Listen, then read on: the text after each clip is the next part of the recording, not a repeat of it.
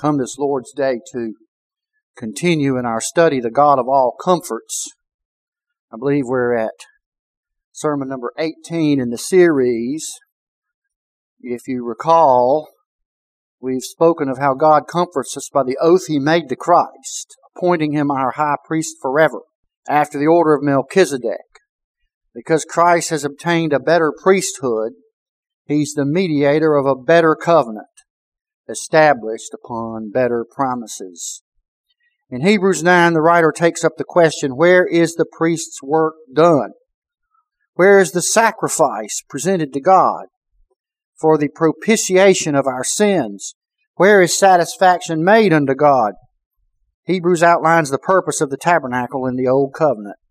The Aaronic priests practiced their services there as pictures foretelling the true services which Christ now performs as our great high priest. And as you know, a priest is a person who goes between God and man, representing man to God, representing God to man, and offers up sacrifices on behalf of his people unto God. Through the veil, inside the Holy of Holies, there was the Ark of the Covenant, and atop it the golden mercy seat and cherubim, where the sacrificial blood was sprinkled in the presence of God's glory. At the mercy seat, the animal blood was for the appeasement of God's wrath for the sins of the people.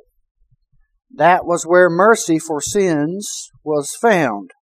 In that man made tabernacle upon that mercy seat was where the priest presented the blood of atonement for the people's sin.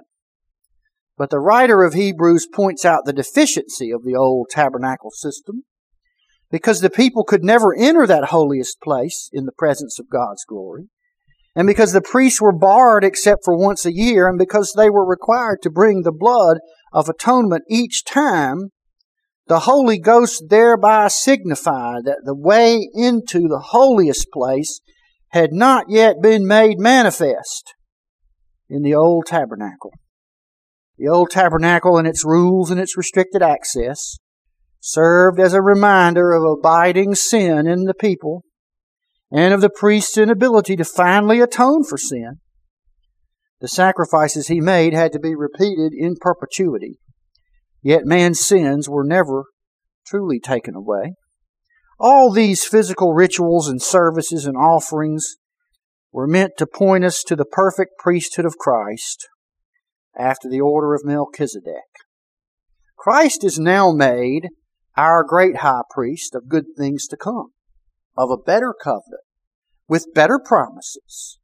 And he performs his priestly duties in a greater and more perfect tabernacle, not made with hands. Christ is not entered into the holy places made with hands, which are figures or pictures of the true, but into heaven itself, now to appear in the presence of God for us.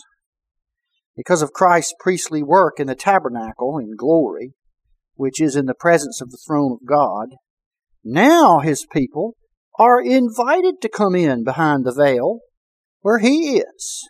Having been forever perfected by his sacrifice for our sin, there's now no remembrance of our sin against us anymore, and we are made fit to come boldly into the holiest place by the blood of Jesus.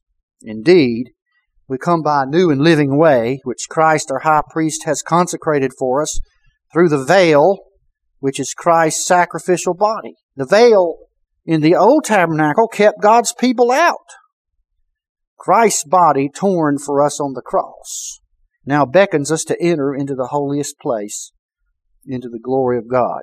We're no longer kept out by curtains and smoke as before when the true way in had not yet been provided. Now we are welcomed by the body of Jesus and his blood to enter unto our God without stain or fear. What a comfort God has given to us by Jesus Christ as our high priest for the liberty to go where poor lost men are barred. We have a better tabernacle that welcomes us by Christ's sacrifice that has cleansed us. All this was pictured at the time of Christ's death at Calvary. When his sacrifice was completed, the veil in the temple was torn from top to bottom. The way was cleared for God's people to enter into the holiest of holies by means of the sacrifice of Jesus, which takes away our sins. Because the veil was rent at Calvary, his people, for whom he made the final offering for sin, that really took it away for good, are welcome to enter behind the veil to be with Jesus in the presence of the glory of our satisfied God. So this Lord's Day we come to almost the ultimate level of rejoicing and of happiness that we can find in this great book, the book of Hebrews, and the comfort that God gives us in Christ as our high priest uh, is more completely wrought out, and that is this fact that we are redeemed by Christ's blood. We come to this crucial text showing what it meant for Jesus to be appointed by the oath of God to be a priest forever after the order of Melchizedek. And all of this time we have spent developing, as Hebrews would want us to, the superiority of Christ's priesthood as opposed to the old priesthood, superiority of the tabernacle where Christ performs his duties as opposed to the old tabernacle, the superiority of the covenant that Christ mediates between God and man versus the covenant of works, the Mosaic covenant that Aaron mediated. The superiority of the sacrifice has been touched on that Christ offered himself, it says. But now we come to the nub of the matter and what made Christ's sacrifice so superior, so far above superior to that that had gone before. In Hebrews 9 at verse 11 we read, But Christ being come and high priest of good things to come by a greater and more perfect tabernacle, not made with hands, that is to say, not of this building, neither by the blood of goats and calves, but by his own blood he entered in once into the holy place, having obtained eternal redemption for us. This is a pivotal verse in all of Scripture. That Christ, being a better priest and presenting to God in the heavenly tabernacle the sacrifice that he made of himself. It now says that by his own blood he entered in once into the holy place, having obtained eternal redemption for us. Now here is a marvelous and astounding truth. You see, it says that he has a better sacrifice than the animal sacrifices. He's going to explain why it's better a verse or two later. A better sacrifice and richer blood. Blood that is far superior to that of animals, but rather the blood of Christ, His own blood. And not only that, but that He only enters once with His blood and not every year like the Old Testament priests did. And all these things are significant differences, which he works out in the text. Notice this reference to a better sacrifice and richer blood.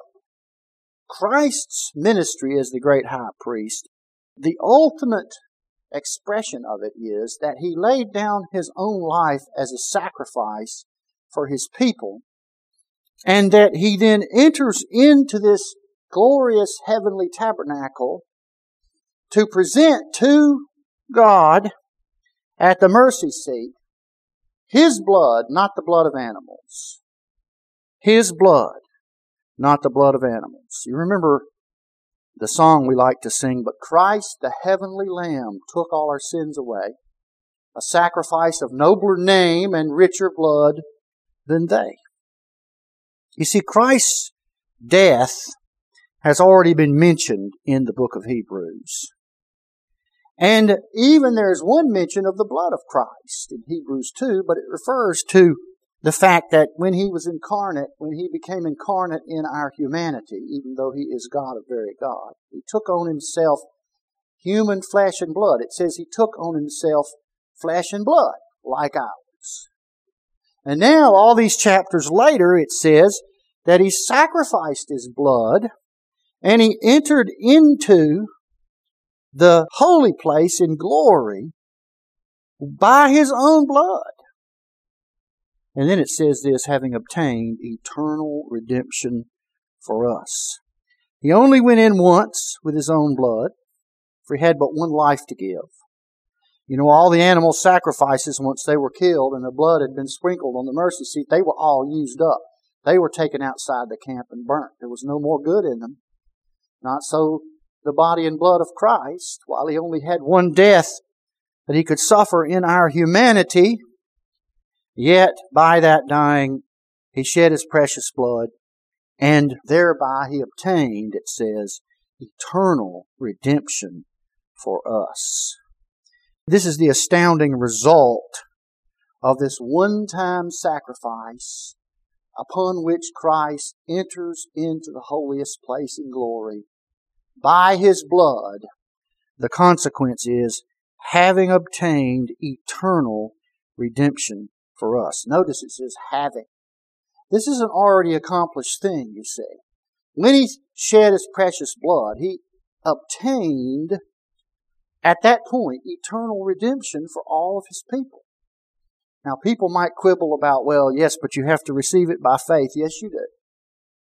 But the act of the sacrifice was towards God, you see, on our behalf, on the behalf of all the people whom God would rescue by the blood of Jesus. And Jesus died and shed his precious blood and presented that before the throne of God. Why? Because he had obtained by that act eternal redemption for us.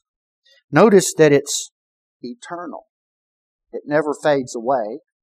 It never gets canceled. It never runs out.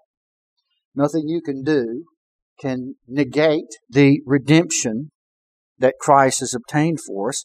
It's an everlasting thing. It's not just once every year, you see. It's not from sin to sin where another sacrifice has to be made. No, Christ died once for the sins of his people, obtained an eternal redemption for us and presented that blood before God in the holiest place to make an atonement for us, to appease the righteous wrath of God as a propitiation for our sins. And we lay hold on that by faith, don't we? That's what Paul teaches us in Romans 3.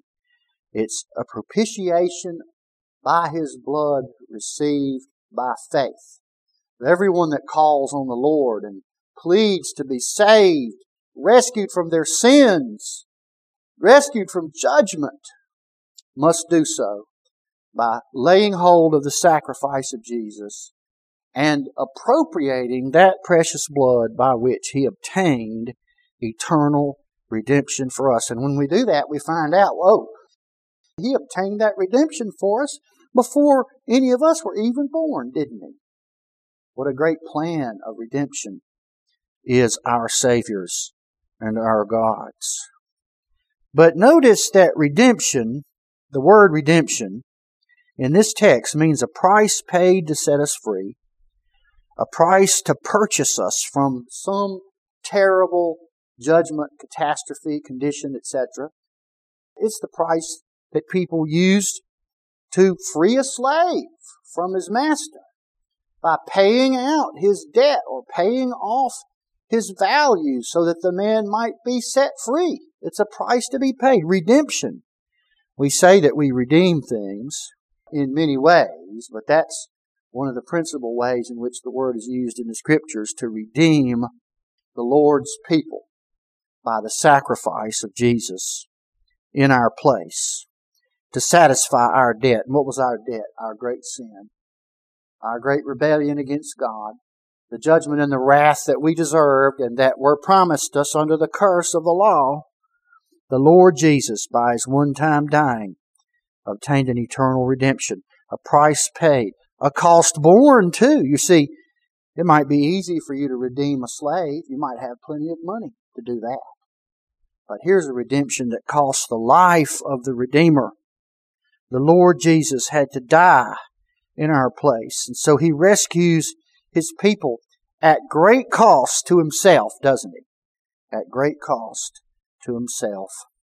But then notice that the writer of Hebrews continues on with an argument made by comparison between the blood of the animals and the blood of Christ. For if, verse 13, for if the blood of bulls and of goats and the ashes of an heifer sprinkling the unclean sanctifieth to the purifying of the flesh, he's merely reciting what the Jewish believers would already know about the Old Testament law, that if you became unclean by touching some dead body or by any of a number of ways, or if you were unclean because of some sin that you had committed, why then there had to be the sprinkling of the blood of an animal sacrifice and the ashes of a burnt offered heifer sprinkled upon you, upon the altar, upon the curtain of the tabernacle, and that would set apart, that would purify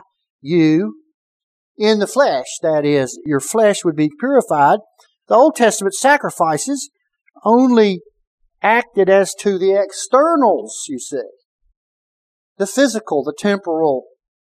They never could make the guilty conscience clear of sin, could they?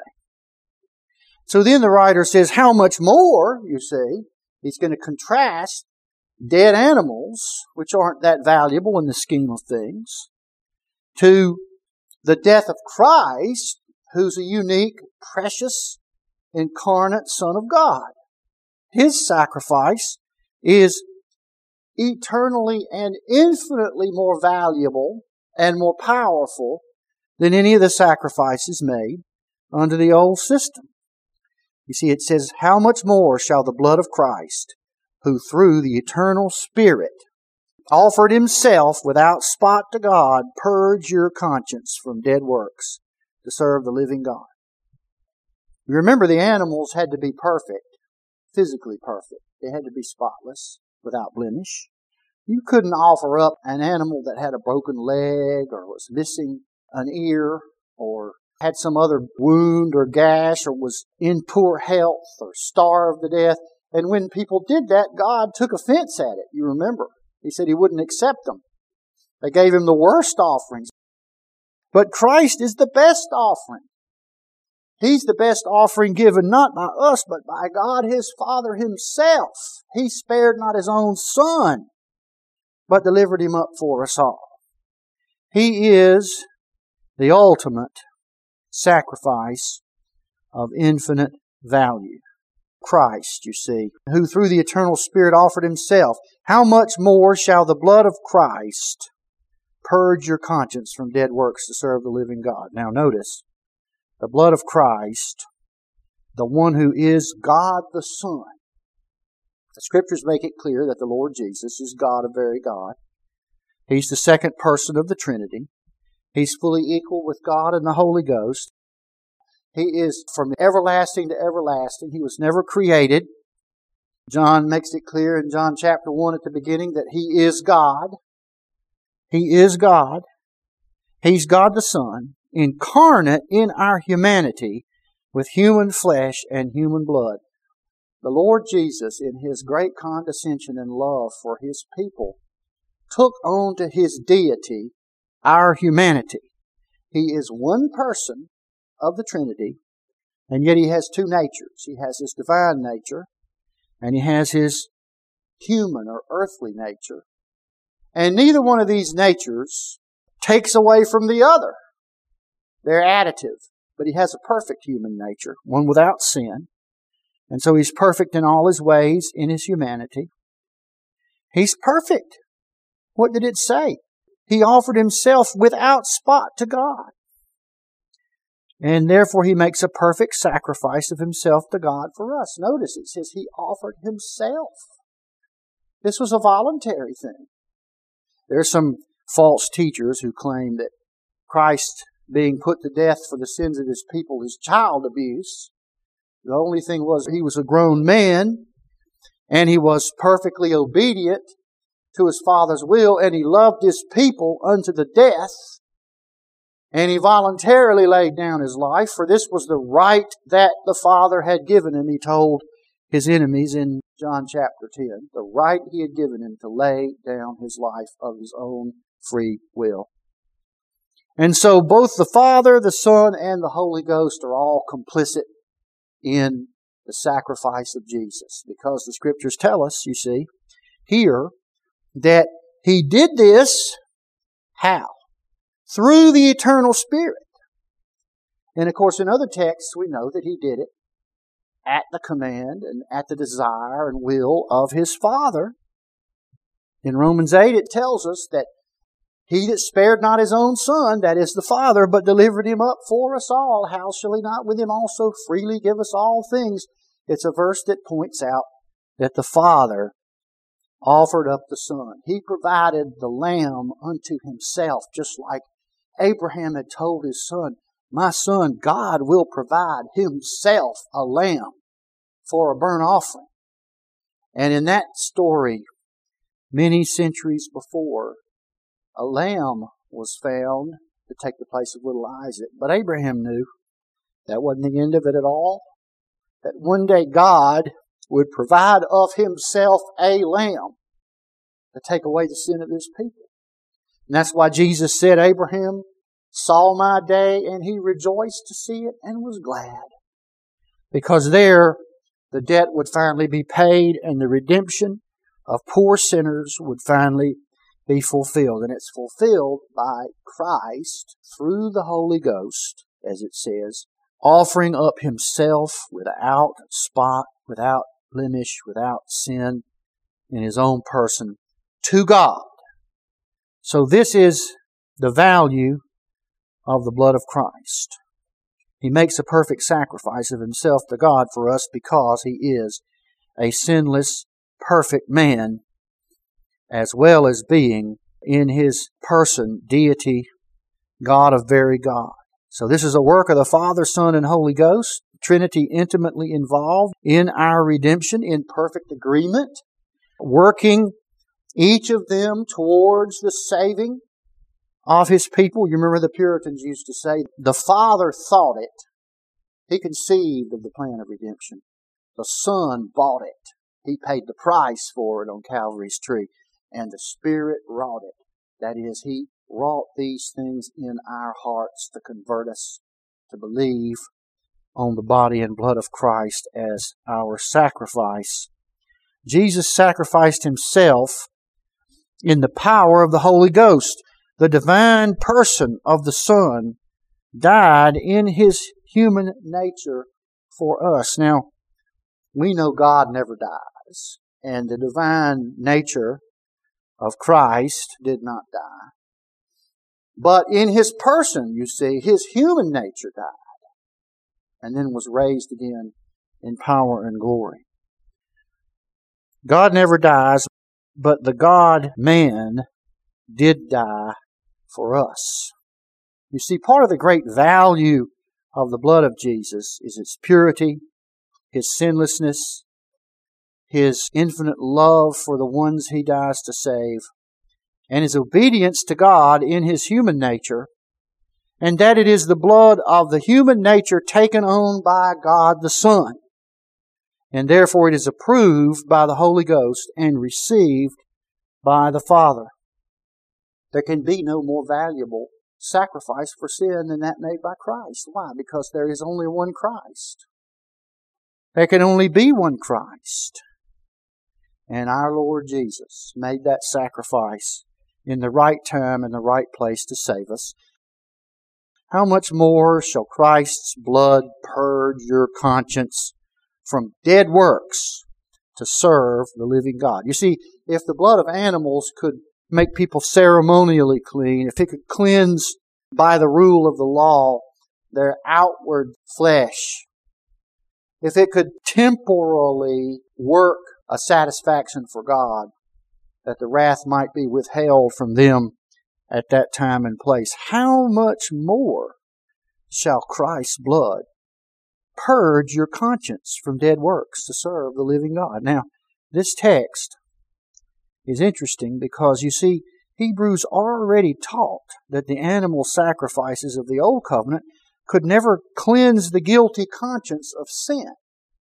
You remember it says that a little earlier on in the book that the animal sacrifices could never cleanse the guilty conscience of sin. And we know why that is, because they don't really take away sin, and they have to be repeated. And every time you sin, you have to get another animal to sacrifice as a covering for your sin. But now, the blood of Christ does take away sin, takes it away forever, takes away all the sin. Notice it says to purge your conscience from dead works. From dead works. Now, people argue about what this phrase means, but what it really means is corrupt, rotting works of your own doing. And you know, all of our works are corrupt and rotting, no matter how glorious we think they are, no matter how uh, marvelous we think they are, no matter how important we think they are, no matter with what good purpose we do them. What does Isaiah say? For all our righteousness is but as filthy rags, a stench before God. And so you see, we have no real good works. All we have is dead works, corrupt works, works that cannot please God. Why does it say it purges our conscience from dead works? Because our consciences are condemned by our own dead works. Because we know that they're not really good enough. We try to deceive ourselves to make ourselves think that they are that somehow we're going to get by, that God's going to let us by because we were such good people. And heaven forbid that we should admit they were bad works because then our conscience is really condemned, isn't it? You can't have a clear conscience when you're counting on dead works. You can't have a clear conscience. You can't have a conscience that's purged from those works. They drag you down. They remain with you forever mocking your attempt to obey and to make yourself right with God. The blood of Christ purges our consciences from our sinful works, our rotten works, our works that cannot please God, and from our reliance upon our so-called good works for our rescue. You see, the purging of the conscience from dead works is not only that our consciences are set free from, set at liberty from, made clear about our horrible sins. But also, the blood of Christ purges us from the reliance upon what we think are good works. Your sin pollutes your conscience, and Christ's blood purges your conscience of that pollution of your conscience but also your reliance on good works to please God and escape wrath upsets your conscience. And why is that? Because you know you can never be sure if they are enough. Everybody that talks about salvation by good works, when you start pinning them down, well, how many good works? How many bad works can you get away with? You have to be perfect? God says you have to be perfect, but I'm sure that you have a, a lower standard. But just what is the standard? What's the cutoff? How many good works do you need? If you do all kind of good works, let's say you always feed the starving animals. Okay, let's say that's your set of good works. But sometimes when you run out of food, you might miss a few. Well, is is that a flaw in your good works? Sounds like it. You can never know. And so even your good works that you're vainly trying to rely on to save yourself, those things will aggravate your conscience, which is guilty in all men. Trying to rely on good deeds to please God and escape wrath will upset your conscience. You never know whether they are enough. And this is the problem with the poor Roman Catholic people. They can never be at peace with God. They must always work harder, do more rituals, fear more wrath. And heaven forbid they should be introspective and discover that all of their good works are unacceptable to God. And so therefore they're going to have to always be going to confession and penance and they're going to have to always be taking the mass and hoping that they don't die outside the state of grace or they'll go straight to hell. And then they have to fear more wrath anyway because of purgatory. Even if they do manage to scrape by to make it to heaven one day. You see how reliance on your own works, that's something that the blood of Jesus can purge your conscience from. You can let go of that hopeless scheme that the devil cooked up and that underlies all false religions. You can overcome that by the blood of Jesus. He can purge by His blood your conscience from dead works. He does this by causing us to set the whole of our hope upon Jesus and His sacrifice as God's Lamb and take away our hope from ourselves. Nobody wants to let go of the nail or the peg until they've got their hand firmly on something else, do they? And so by understanding how Christ's blood that pays the price for our redemption before God, to understand how that purges the conscience from dead works, to understand how we can apply that to ourselves, we have to lay hold on the sacrifice so that we can let go of our own hopeless efforts to save ourselves by our own good works. We sung that song this morning.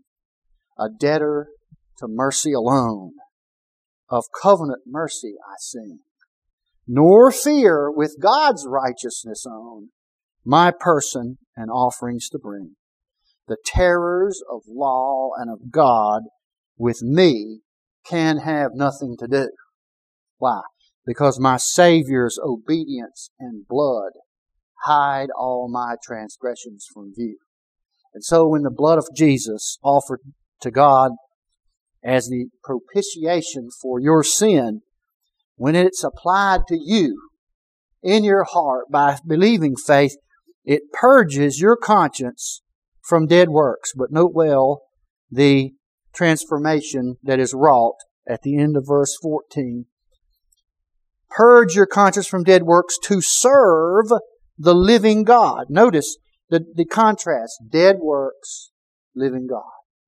You see, everything in us until we trust in Jesus is dead, dead, dead.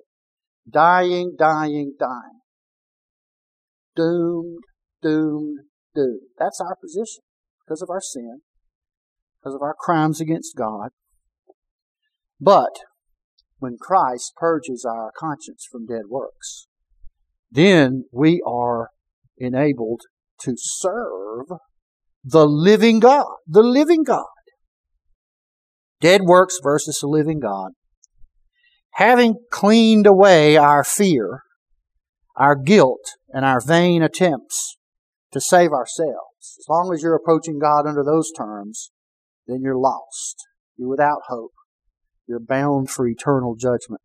But having been purged in our conscience of those things, you see, now we can serve the living God. Why? Because that's the way we think we're going to get to heaven? No. That's what our consciences have been purged from to begin with. That false notion that we can earn our way to heaven, that we can please God by our own efforts. No. God is well pleased by His Son in our place. And so now we can serve the living God out of love for what He did for us, out of love for who He is, and not for our own self-interest and our own self-salvation. No longer are we trying to vindicate ourselves to God, which we cannot do. But rather, we are endeavoring to love and fear Him for saving us by the blood of His dear Son. You cannot serve the living God so long as your conscience has not been purged from dead works, that is, sinful works, and even in the best possible angle of view, good works that you're doing because you think that it will save you. You see, believers will serve the living God. People whose consciences have been purged from dead works will serve the living God. But that flows as a result of Christ redeeming us, not the cause of our salvation. This is the sanctification which the Lord promises to those who put their trust in Christ. that we will serve the living God, not to save ourselves, but to rejoice in His work and His goodness to us. Our good works will not be the cause of our salvation, they will be the fruit of our salvation. You remember what Paul said in Ephesians 2 For by grace, that's the free gift of God, by grace you're saved through faith, and that not of yourselves. It is the gift of God, not of works, lest any man should boast. And then what does it say? So, we're saved by the grace of God. He gives us the faith to trust in the sacrifice of Jesus. And salvation and faith is all of God's goodness to us and none of our own. And it's not of works, because if it was, then people could brag about it. You see how Paul, as does the writer of Hebrews, purged the conscience from dead works to serve the living God. Paul also would purge the penitent sinner of any notion that his works in any way contribute to his salvation by the grace of God. But then it says this, for we are his workmanship created in Christ Jesus unto good works, which God had before ordained that we should walk in them. So you see, this is the same as serving the living God. It answers to that. The Lord Jesus, having purged us by his bloodshedding of our dead works, now we can serve the living God. Now he works in us to renew us, to make us a new creation, and to work good things for the glory of God. And you see, it's Him working in us, it's not us working in ourselves. We're His workmanship. We're His work product, to use modern language. And we've been recreated new creatures for that very purpose. And God intended it to happen that way before we ever believed we were created unto good works in Christ Jesus, which God had before ordained that we should walk in them. It was His plan that our salvation should proceed to good works unto the glory of God. Notice in Hebrews 9, 11 through 14, the text that we just went through, how it tracks the promises of the new covenant. You remember? The law would be in the heart. Everybody will know the Lord who's been redeemed. He will be our God. Here we're going to serve the living God. We're going to know the Lord. We're going to know His law. We're going to serve the living God, not with dead works. But then He will have mercy on our unrighteousness and remember our sins no more. All of these promises are worked out in Hebrews 9, 11 through 14. But notice that they're all executed by the bloody sacrifice of Jesus Christ, who is our great priest. And we will talk more about this at a later time.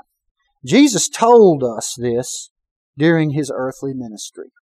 You remember the passage we read this morning, Matthew 20, was one of the instances where Christ told his people that he was going to be taken betrayed into the hands of wicked men by his own rulers, by his own people, handed over to the Romans and treated cruelly and put to death.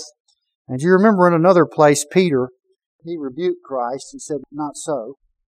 Christ rebuked him, Get thee behind me, Satan, thou art an offense to me, because you savor or you favor or you embrace the things that be of man and not the things that be of God. It is one of God's highly treasured things that Jesus should be put to death by wicked men as a sacrifice to save his loved ones.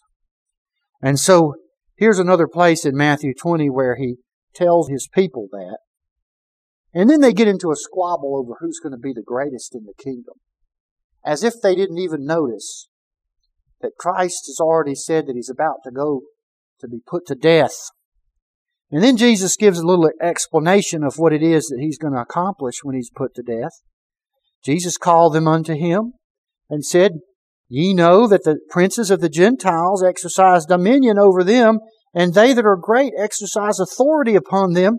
But it shall not be so among you, but whosoever will be great among you, let him be your minister. And whosoever will be chief among you, let him be your servant. That's his rebuke of their squabbling and grasping over who would be the greatest in the kingdom. You want to be the greatest. Be the servant of the Lord's people. Minister to the Lord's people. But then he says this in verse 8 even as the Son of Man came not to be ministered unto, but to minister, and to give his life a ransom for many. Give his life a payment to rescue, to set free for many people. Notice the condescension of Christ. He is the Son of God. He is deity. He made all the world. He has all the right to rule with a rod of iron, and one day he will, but he comes his first time into this world to minister to his poor people unto their everlasting salvation. He gave his life a ransom for many. He paid the price by his giving it, by his dying for our redemption. Hebrews 9 explains more completely how that was to be. No wonder we are so comforted by our God's oath to Christ that He will be our perfect priest forever after the order of Melchizedek. For it explains how it is that Jesus performed what was promised in Hebrews chapter 1. You remember how the book of Hebrews begins.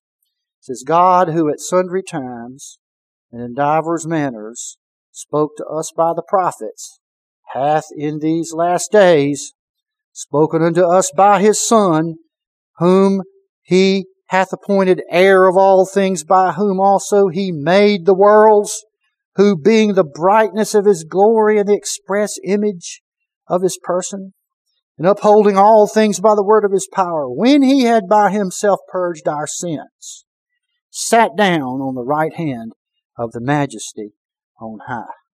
No doubt people who start reading Hebrews but puzzle, how, how, how does Christ purge our sins by himself?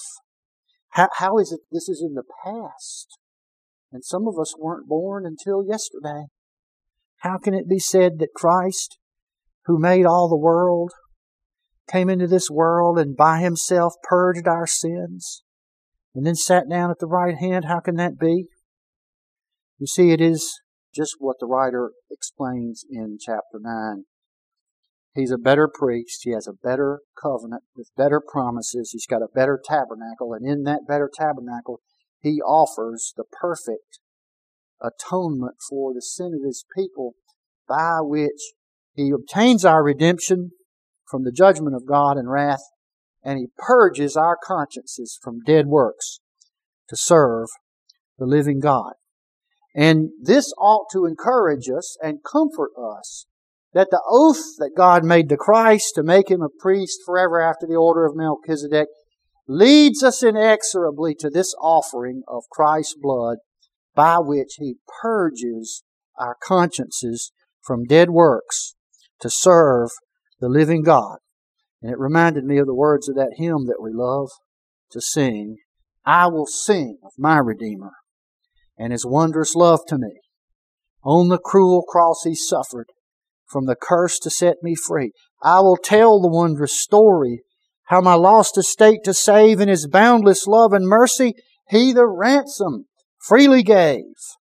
I will praise my dear Redeemer his triumphant power I'll tell, how the victory he giveth o'er the sin and death and hell. I will sing of my Redeemer and his heavenly love to me. He from death to life hath brought me, Son of God, with him to be. Sing, O sing of my Redeemer. With his blood he purchased me. On the cross he sealed my pardon, paid the debt, and made me free. And at the Lord's table, we celebrate how our Lord Jesus redeemed us. He said, This is my body, which is broken for you. This is my blood of the new covenant, shed for many for the remission of sin. There it is again. Even more clearly than the text where he says he gave his life a ransom for many. Here it is finally the night before he was betrayed and hung upon Calvary's tree. He said, This is my blood of the new covenant shed for many for the remission of sin. Think of how foreboding and alarming and tragic those words must have been to the disciples. They could not comprehend the gospel message in its fullness before the Lord Jesus rose again from the dead. You remember the disciples on the road to Emmaus said, But we thought that it was to be Him who would redeem Israel. All the time He was going about redeeming His people, not only of Israel, but from all the world, Jews and Gentiles, slave and free, black and white. It doesn't matter. Lord Jesus has saved a host of people from all over the world by laying down his life and shedding his blood for the remission of our sin, to take away our sin, to purchase our redemption from the cruel justice of the law and of God. And that's what we celebrate at this Lord's table. Well, let's give thanks for the Lord's table and for what it stands for, a picture to remind us of the means by which the Lord Jesus, our great high priest, purchased our redemption and set us free to serve God. Let's pray first for the bread that pictures the body of the Lord Jesus. O God our Father, we rejoice in your dear Son and in the sacrifice he made and in the divine conception of the plan of redemption that's from before the foundation of the world and that you have delivered up your Son as your Lamb to take the place of sinners, and that He delivered up Himself, and He sacrificed Himself as our high priest, and brought that blood before you in the heavenly tabernacle, purchased our redemption, gained the forgiveness of our sin, purged our consciences from dead works to serve the living God. We thank you that He left us this bread to Remind us of all that our life for all eternity hangs on is the body of Christ made a sacrifice for the sin of his people that we might be set free. Bless us as we partake of it, we pray in Jesus' name. Amen. The scriptures tell us on the night our Lord was betrayed that he took the bread and he blessed it and he broke it and he said, Take and eat. This is my body, which is broken for you. Do this in remembrance of me. Let me say this if you have not trusted in the Lord Jesus, if you have not deserted your own attempt to save yourself, if you have not laid hold on the sacrifice as your only hope, then this remembrance is not for you. You dare not partake of it. Let's give thanks for the cup. I'd like to ask my Father if he'd give thanks for the cup that pictures the blood of the Lord Jesus Christ. And the scriptures tell us that after they had supped, he took the cup and he blessed it and he said, Drink ye all of it. This cup is the new covenant in my blood for the remission of sin. Do it as often as you do it in remembrance of me. And the scriptures tell us that as often as we eat this bread and drink this cup, we do preach the Lord's death until he comes. Let's go ahead and sing that song, page 488 in the big blue book, I will sing of my Redeemer and his wondrous love to me. On the cruel cross he suffered from the curse to set me free. Number 488.